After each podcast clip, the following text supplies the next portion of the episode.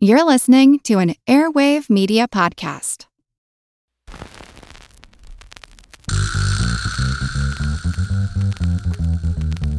Her Money is supported by Fidelity Investments. We want you to demand more from your money, so start by knowing what you own and what you owe. We'll help you take the next step at fidelity.com/demand more now. Her Money comes to you through PRX.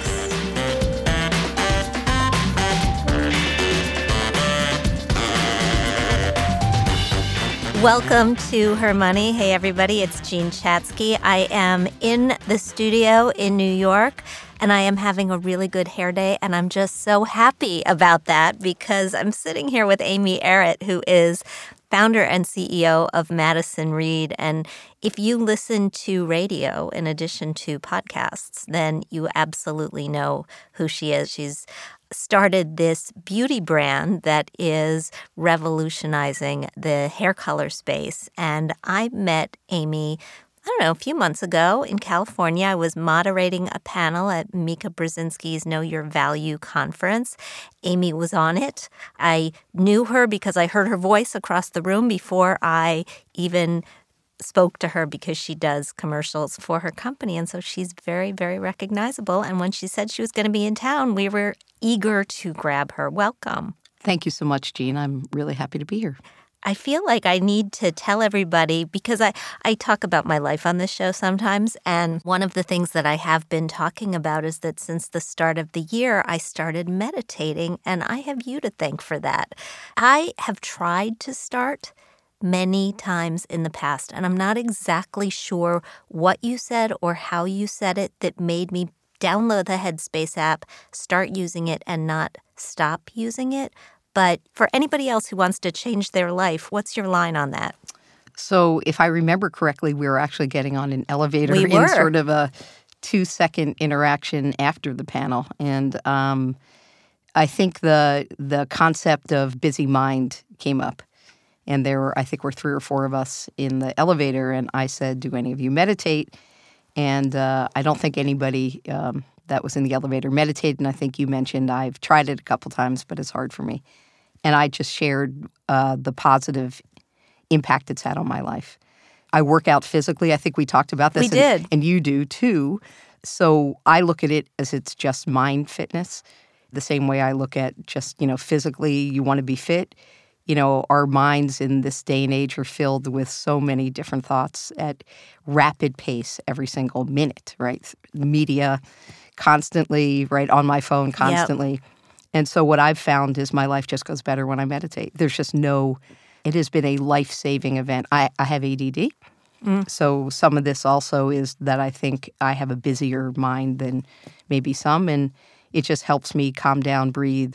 I start every meeting at my company with 10 breaths for everyone, which is, you know, at first people are, what is going on here? But what I've found is just 10 simple breaths really change your whole perspective about being present. I talk a lot about this, that I am somebody that lived my life for a lot of years thinking about what was next, what was next, what was next. And unfortunately, that doesn't allow you to enjoy the moments, right? And at some point, you start to realize that the moments aren't infinite. I mean, it's only been a couple of months for me, but it has made a difference. The most surprising difference has been when I wake up in the middle of the night, because my mind is busy, I can use the breathing techniques to get myself back to sleep. Totally. And just being conscious and focusing on my breathing in that way has been, I mean, that's been surprising to me. Yeah. Last thing that I'll add is it has helped me get in touch with something that I think is a direct correlation with happiness, which is gratitude. And for me, when I take the time to think about what's important and just let my mind sort of be at ease that it's all okay, I can get very in touch with gratitude. And for me, gratitude, the amount of gratitude you have is a direct correlation with how happy you are. No question. And it's also, it's one of, I have 5 things that you have to do in order to be financially successful. And it's number 5. You've got to figure out some way to give back that's going to make you happy, because nothing else quite makes you as happy. Totally. As figuring out some way to give back. Well, I'm glad you're here. Well, I'm glad to be here, and I'm glad that we now share meditation together. Your career has been wide-ranging. You have started companies, you've run companies, you've invested in companies, but you started in investment banking. Yes. Tell us how you began there and what happened.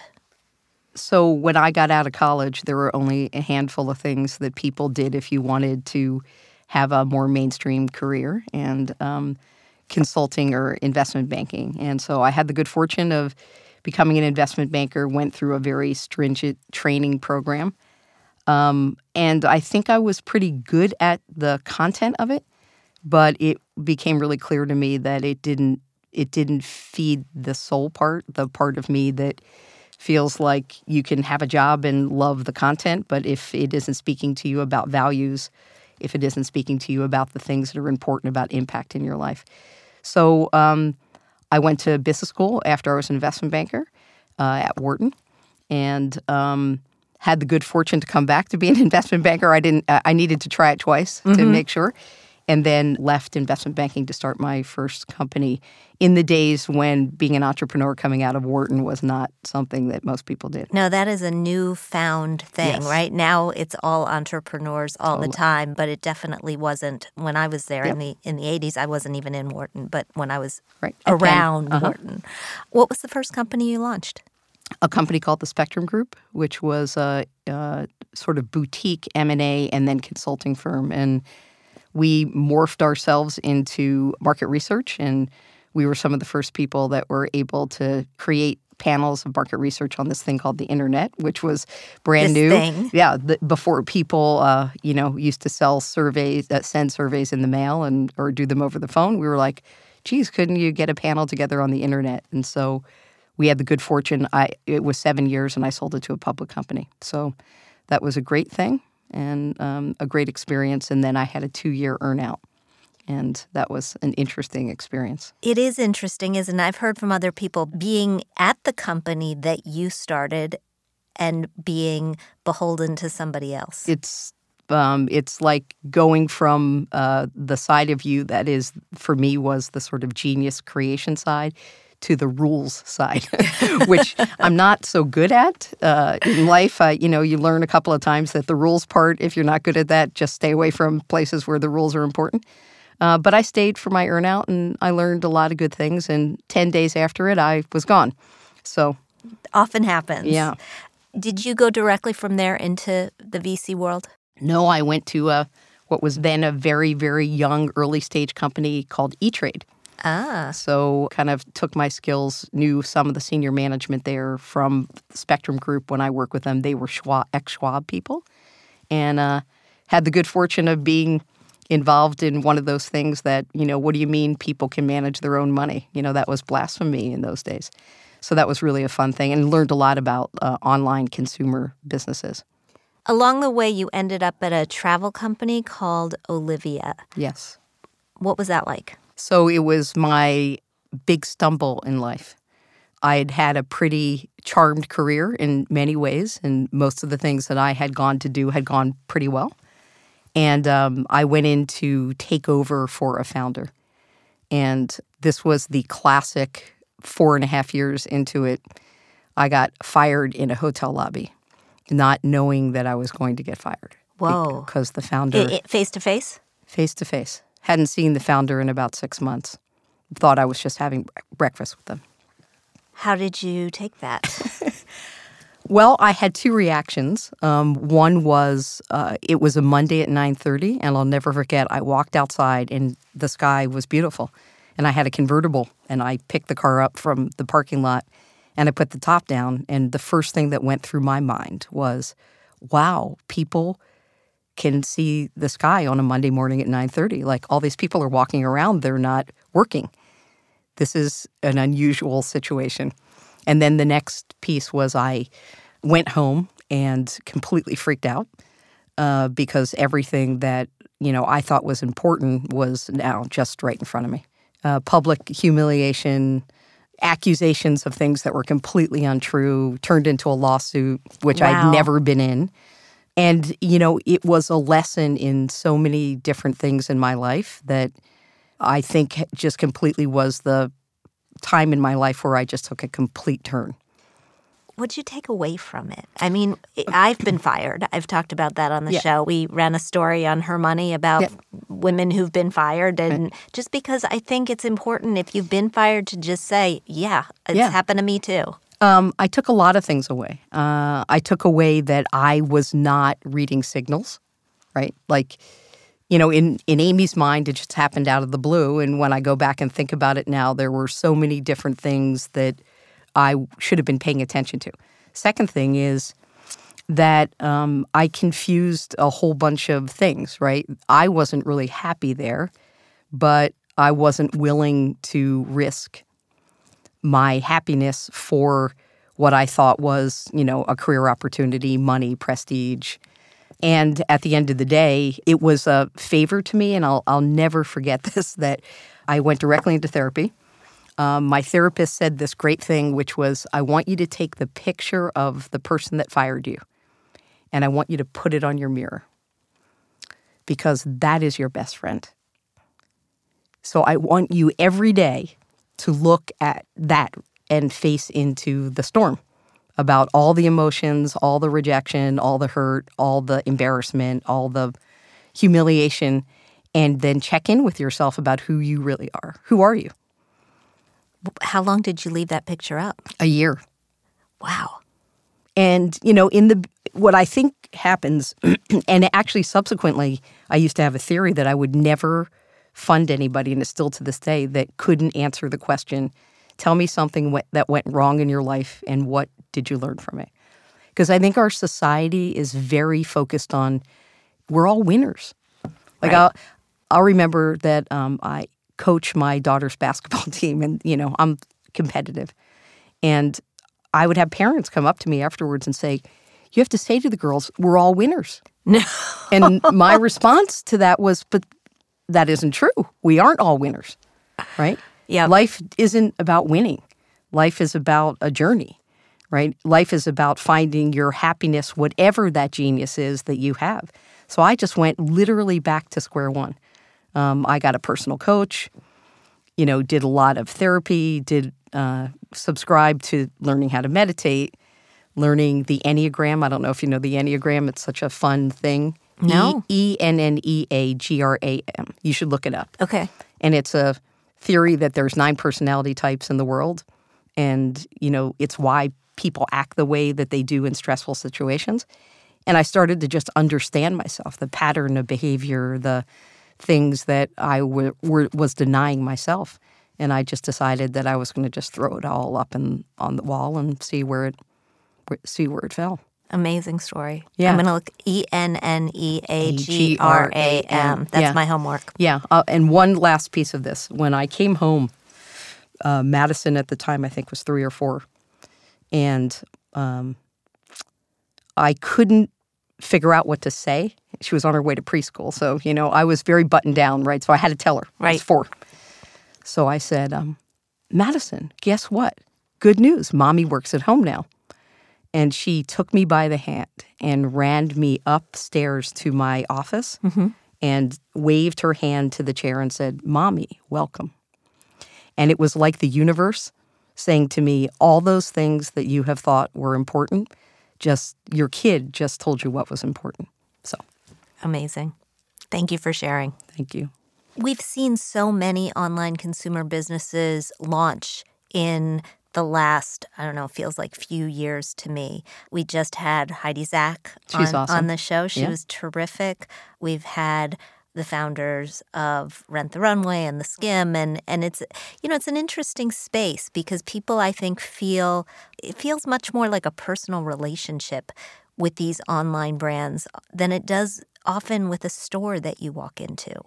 Yeah, I think that, first of all, I think there's a massive sea change going on where consumers are very comfortable shopping in what, you know, in categories that otherwise you'd either walk into a store, like trying on a bra, or in the Warby Parker case, you know, putting on glasses, or in the Rent the Runway case, you know, apparel. I think there's a generation of consumers that are growing up with these direct-to-consumer brands being their ordinary situation. I also think that one of the problems in retail historically has been very little relationship to the customer. And I believe that if you do these businesses well, your brand has a certain amount of authenticity.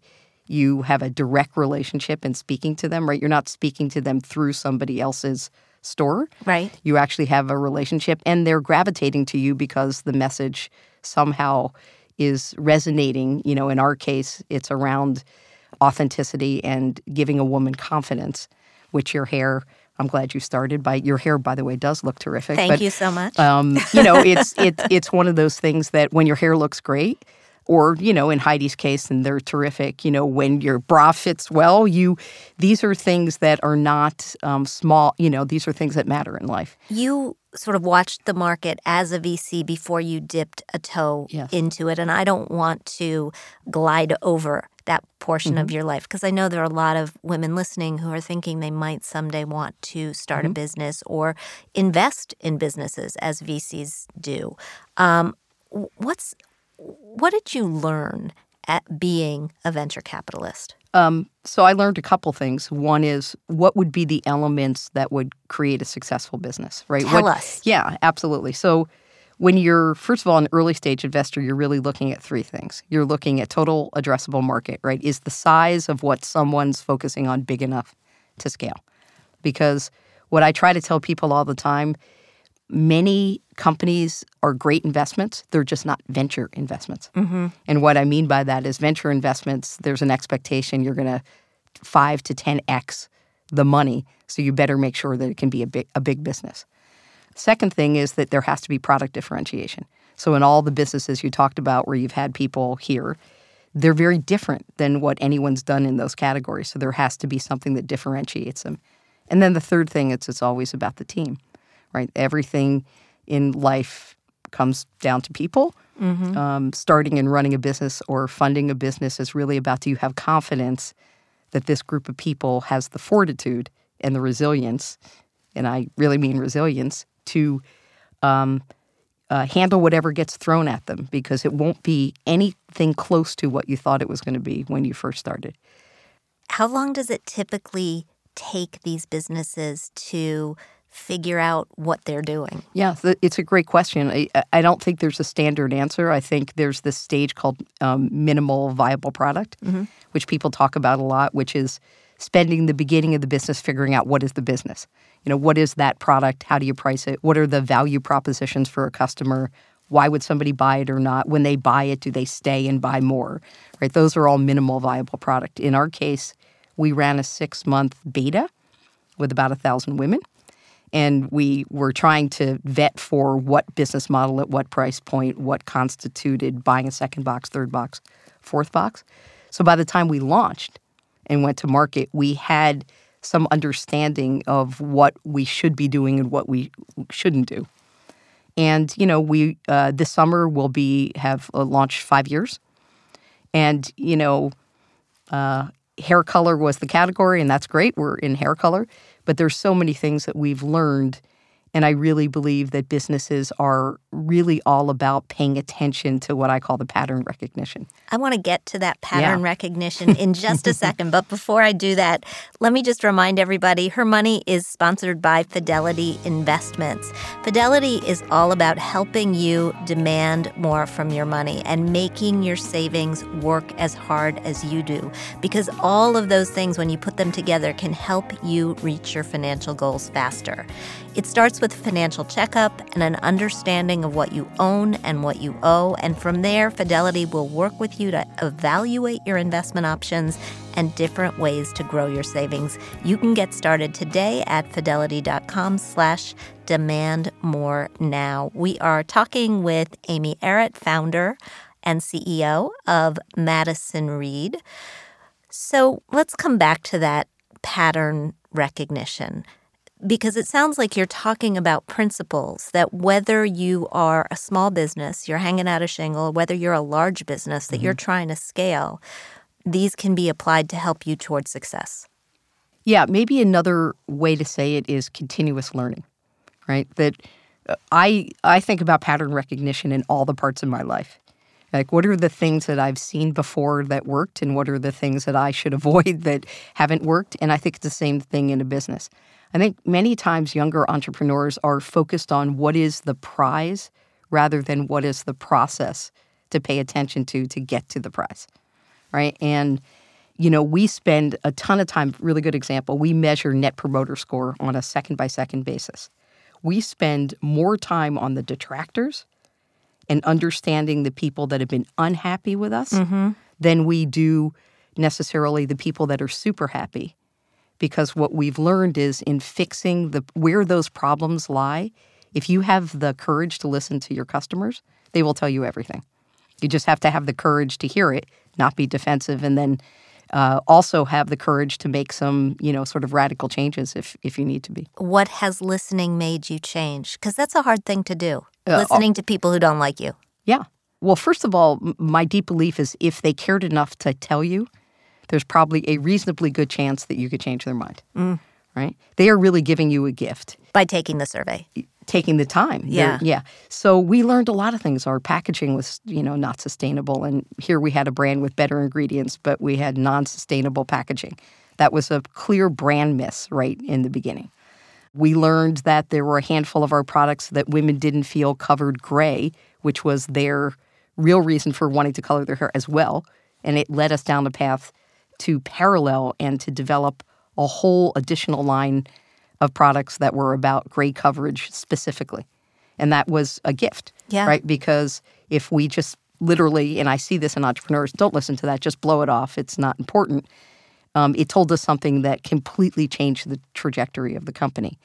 We listened to the fact that 35% of women have highlights, and so we needed to have a highlight product. Like, these are all, we listened that when weather was bad and our delivery systems were too slow, that, you know, people in the Midwest had their color freeze outside, right? So we learned a different way to package, right? So these are all really important things. We could have addressed it as, you know, this is just feedback. Who cares?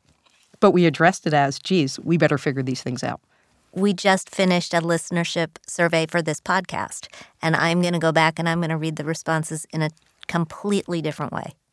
Because I think that's, I think that's really, really good advice. Kelly's going to do it too, just for the record. She is now. She would have done it anyway. Good. One of the things I know you did with Madison Reed was go offline, open some brick and mortar hair salons. And this is a shift that we've seen in financial services as well. The Wealthfront and Betterment, who started with online only, have added humans back into the equation. Is this where we're heading in retail? So that this term that gets used a lot is omnichannel, right? So, you know, the thought process is that you need to be everywhere because most consumers don't live all their life online shopping or picking financial products, or they don't go to physical retail all the time. They have to do both. In our case, the most interesting part is 52% of women in the U.S. color at home and 48% go to a salon. So in our case, it wasn't a function of, geez, let's throw out brick and mortar because that's easy. Mm-hmm. It was a function of there's almost half the market that we couldn't speak to, and 25% of women are dualists. They're that gray that they're actually coloring at home and going to a salon. So we knew that there was a market opportunity for us, which is why we call them color bars. They're faster, so you're in and out in an hour. They're less expensive, so they're $70, and they're with better ingredients. So we felt like our real trick there was disrupting the salon industry by something that women want and need, just like we're doing online. How did you come up with the idea? How did you know that hair color was right to be disrupted? It really came out of some personal story of my friends who literally in almost every gathering after a glass of wine or two would start complaining about their personal care routines. And hair color became this thing that I was hearing, like, I am in the salon, you know, I have to go now every 5 weeks, every 4 weeks, every three weeks. Know. And I don't know what they're using. And now I'm starting to see my hair thinning, my hair being drier, not liking brittle, right? And so I just started thinking about it and then literally walked down the aisle of Walgreens one day picking up prescription and happened to be in the hair color aisle, and I bought 60 boxes of hair color. There was no, like, logical reason, and I just took them home, and I was just like, oh, my God, this is terrible. This is torturous. How could you in the name of beauty, let's torture her to feel beautiful. It's so paradoxical, and it is so classic to my whole belief that beauty, women in particular, have this way that the media has positioned what is beautiful, right? And, you know, many women spend their whole life with that eye on that prize. And I find that to be not true. And so this is why, like, in all of our photos at Madison Reed, we don't retouch photos. What do you make of the fact that gray is the color of the year? Is that hurting your business? No, that's terrific. The fashion comes and goes, and I think frankly there's a certain time when women just say, "I'm not going to color anymore," and that's great. I like our chances for all the years that people are coloring, but I love the fact that our ingredients are terrific, and I love the fact that we're enabling people to own their own beauty and be confident. And I would imagine that on the other side of the equation with the purple and the greens and everything, you're getting a little pop. We are getting a pop. Absolutely. I know that your daughter, Madison, that you named the company for, actually worked there last summer. She did. So packing boxes. So first of all, why did you put her to work in that way? How old is she now? Just turned 16. What were you hoping she would learn? Hard work. I don't subscribe to giving your children, handing them things before they deserve them, or, you know, I came from a working class family, so maybe this is just a working class story.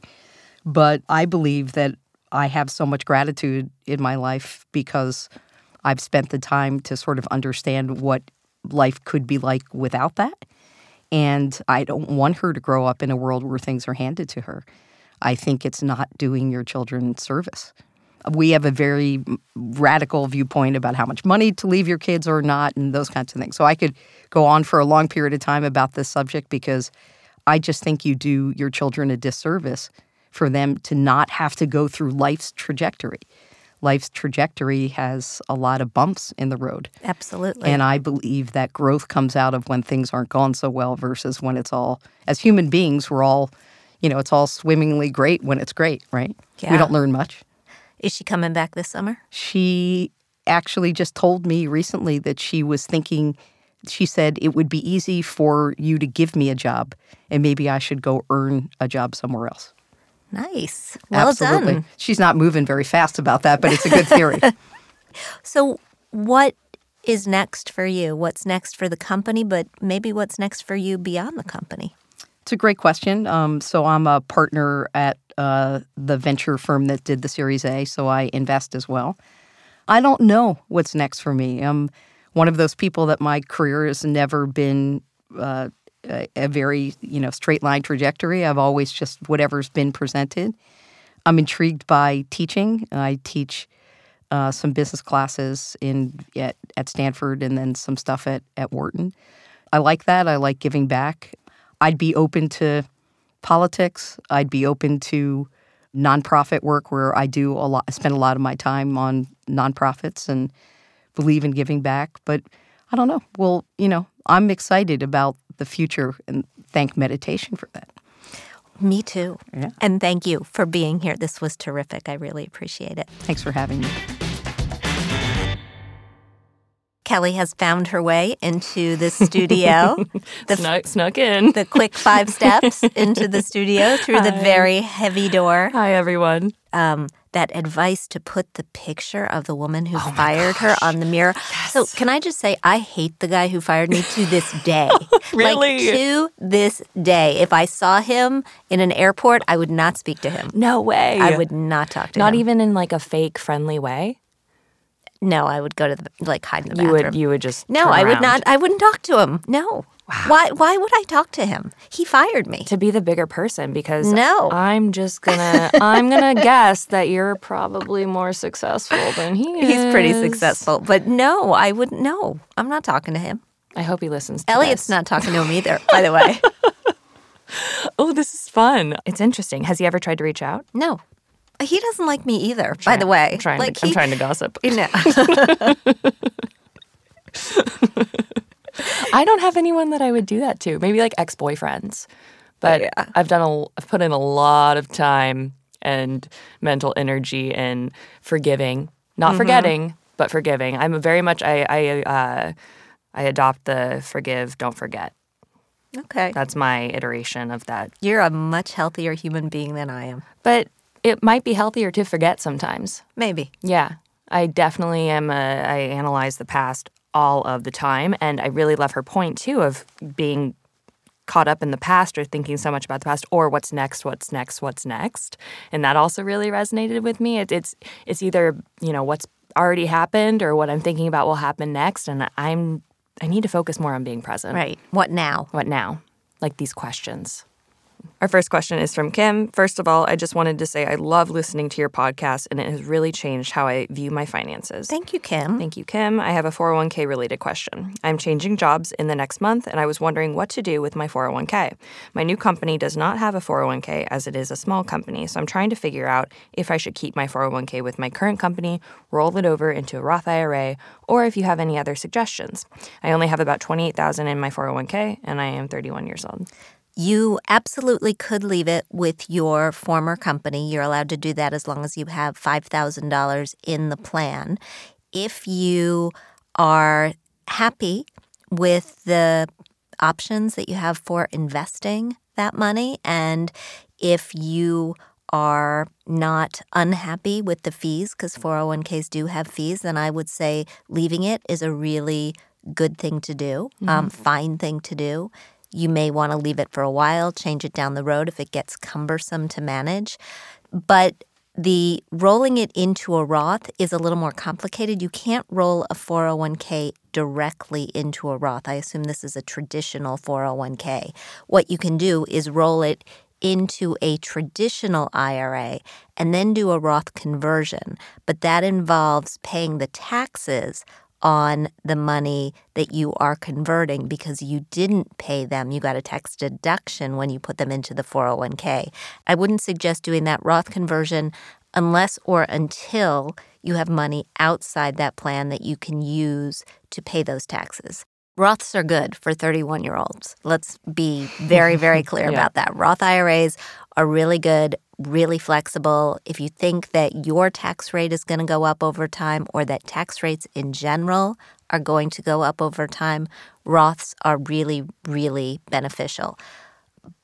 But you don't have to convert all of it at one time. If you want to convert a chunk, you can convert a chunk. So there are a lot of different options. I just want to make you aware that there is a cost to that transaction. And I forget that it's apples to apples, or it has to be apples to apples first, and you can't jump from traditional to Roth. It's a three-step process. I mean, it's super easy. It's not like the firm where you roll it over is not going to hold your hand and help you do this. They will hold your hand and help you do this. They want you know, they want they charge you for it? Like will they let you know? They will help you through the process. Got it. But they're not going to, you know, there will be a charge for having an account, for having an IRA or having a Roth, but it's not a lot of money typically.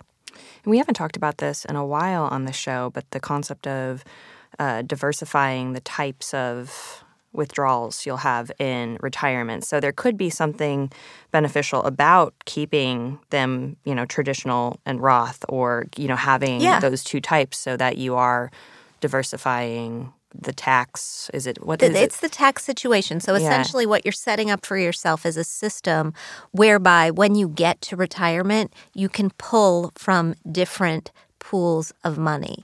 And that may help you. A lot of people these days work in retirement, and you may not want to draw money out of an account in a year where you've got a very, very high income tax rate because you made a lot of money. You get charged more on funds coming out of a traditional IRA in those years than you would in a year where you didn't make a lot of money. So having a pool of money that has already been taxed helps. It's exactly what I was going to say verbatim. Yep. We'll do one. Wait, before we wrap that up, I think essentially what you're suggesting is forget it. No, please do. No, I think essentially what you're suggesting is a fine move for right now. Leave the 401k funds alone and then make your future contributions into some sort of a Roth so you level the playing field. Thank you. And we'll do one more from Lisa. My husband and I were married this year, and though Congrats. We are just starting out, charitable giving is important to us. I'm in graduate school, so together we make about $60,000. We have no debt and save for retirement and other goals. We give around $75 a month in recurring donations, but we actually save 5% of our income for philanthropy and are hoping to increase that number to 10% over the years. Because of this, we've saved around $2,000 for future charitable giving since our wedding this summer, and barring misfortune, that number will quickly increase. I would love to learn about donor-advised funds and charitable trusts and how to make the best use of this money, which is currently earning 1.25% in a savings account. What do I need to consider in getting started? This is uncharted territory for us. This is amazing. I know. It's wow. a really good question. So it's a really, really good question. A donor-advised fund is an account that you open in a place, it's an account you open at a place like Fidelity. I have a donor-advised fund, and I actually have it with Fidelity. You put money into it when you're able to put money into it. It is invested. You don't have control over those funds. You've essentially given them away in the year when you make the contribution to the donor-advised fund, but they're managed so that hopefully the pool of money continues to grow. And then whenever you decide where you want to put that money to use, you make a grant from your donor-advised fund. And you have to type in, I want to make a grant in this amount to this organization. It has to be a charitable organization that passes muster. And then they make it happen. The nice thing about donor-advised funds under the new tax law is that if you are trying to qualify to itemize and you can't do it every single year, you can make bigger contributions to donor-advised funds in a particular year to boost the amount that you're actually saving to give away to charity while maintaining a level contribution payout to your causes that you want to support. You get the credit for the charitable donation when you put it into the donor-advised fund. Okay. When they give it to charity, you don't get credit for it then. Oh, okay. So that's how you... So essentially, if you are looking, let's say you've amassed enough money so that when you look at all your deductions together, you will qualify to itemize. Your deductions are over the new threshold of $12,000 for singles, $24,000 for married couples. That is the standard deduction. But you're only there because you were able to take the $2,000 that you usually give to charity in 2018 and the $2,000 that you usually give to charity in 2019 and move it all into 2019. But what you want to avoid is having the food bank that relies on your monthly contribution feeling left out in the wind. And so you put your money in the charitable fund when it makes sense for you, but then you parcel it out over the time period that the charity has come to expect it. Got it. That was helpful. Does that make sense? That makes a lot more sense. Excellent. Yeah. But I like these. I think they're great, and most of the big financial institutions have them. That is so cool. And Lisa, it's awesome that this is already a priority or has always been a priority for you and your now husband. And as we heard from Amy Errett, it absolutely is a boost to your happiness. Yes. I loved her piece on gratitude and how it is – she attributes that to her happiness. Yep. Yes. Well, thank you, Jean, and thank you, everyone, for asking your questions. We have an exciting new email that you can send your questions to. It's mailbag@hermoney.com, years in the making. So if you have any questions, please send them there. Or you can find us on Facebook in our private Her Money Facebook group and ask your questions there. But you might get answered by ladies in the group before you hear from us, because we have so many women on it in that group. It's amazing. Thank you, Jean. Thanks, Kelly. And in this week's Thrive, if we have learned anything in the past month, it's that there is a right way and a wrong way to get your kid into college. But just because you aren't out there bribing coaches doesn't mean you aren't making a few mistakes of your own. If you fail to have the other talk with your child, the talk about student loans and the impact that borrowing could have on their future, you are doing them a huge disservice. Today, millennials spend nearly one-fifth of their annual salaries on debt repayments. That's according to a survey from Citizens Bank. And nearly 6 in 10 borrowers regret taking out as much in loans as they did. Thankfully, the student debt conversation is not one you have to have on your own if you're not comfortable. Financial aid officers at your local college can explain the borrowing process and the repayment process to you and your child so that everybody understands what they're in for. But you don't have to take my word for it. You can hear it on a prior episode of the Her Money podcast. Founder and CEO of Ivy Wise, Dr. Kat Cohen, talks about reining in the cost of college and even the cost of applying herself. You'll find that in episode 126. Thanks so much for joining me today on Her Money. Thank you to Amy Errett. We loved having you here. If you are enjoying this show, we hope that you're telling your friends about it. We also hope that you are a subscriber at Apple Podcast and that you have left us a review. And if you haven't, take a minute and just do that for us. We'd love to hear what you think. We also want to thank our sponsor, Fidelity. We record this podcast out of CDM Sound Studios. Our music is provided by Track Tribe, and our show comes to you through PRX. Join us next week. We'll be back with another great guest. We'll talk soon.